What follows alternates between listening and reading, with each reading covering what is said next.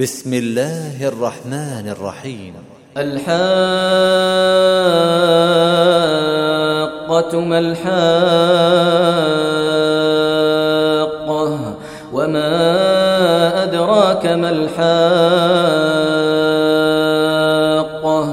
كذبت ثمود وعاد بالقارعة فأما ثمود فأهلكوا بالطاغية وأما عاد فأهلكوا بريح صرصر عاتية. سخرها عليهم سبع ليال وثمانية أيام حسوما. فترى القوم فيها صرعا كأنهم أعجاز نخل خاوية. فهل ترى لهم من باقية؟ وجاء فرعون ومن قبله والمؤتفكات بالخاطئة فعصوا رسول ربهم فأخذهم أخذة رابية. إنا لما طغى الماء حملناكم في الجارية لنجعلها لكم تذكرة وتعيها أذن واعية. فإذا نفخ في الصور نفخة واحدة وحملت الأرض والجبال فدكتا دكة واحدة فيومئذ وقعت الواقعة وانشقت السماء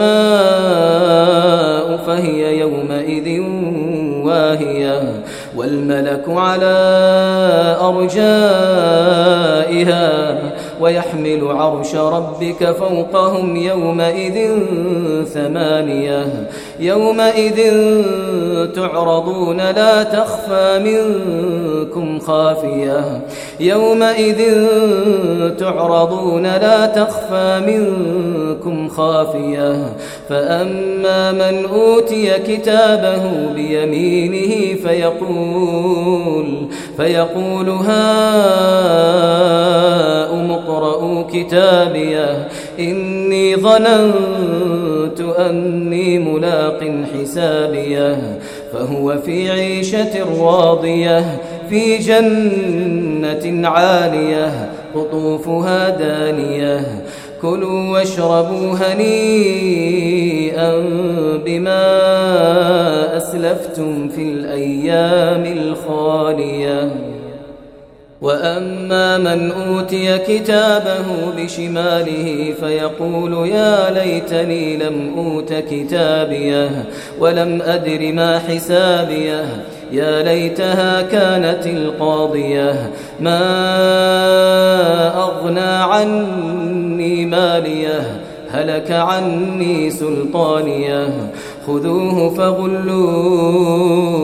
ثم الجحيم صلوه ثم في سلسلة ذرعها سبعون ذراعا ذرعها سبعون ذراعا فاسلكوه إنه كان لا يؤمن بالله العظيم ولا يحض على طعام المسكين فليس له اليوم هاهنا حميم ولا طعام إلا من غسلين لا يأكله إلا الخاطئون فلا أقسم بما تبصرون وما لا تبصرون إنه لقول رسول كريم وما هو بقول شاعر قليلا ما تؤمنون ولا بقول كاهن قليلا ما تذكرون.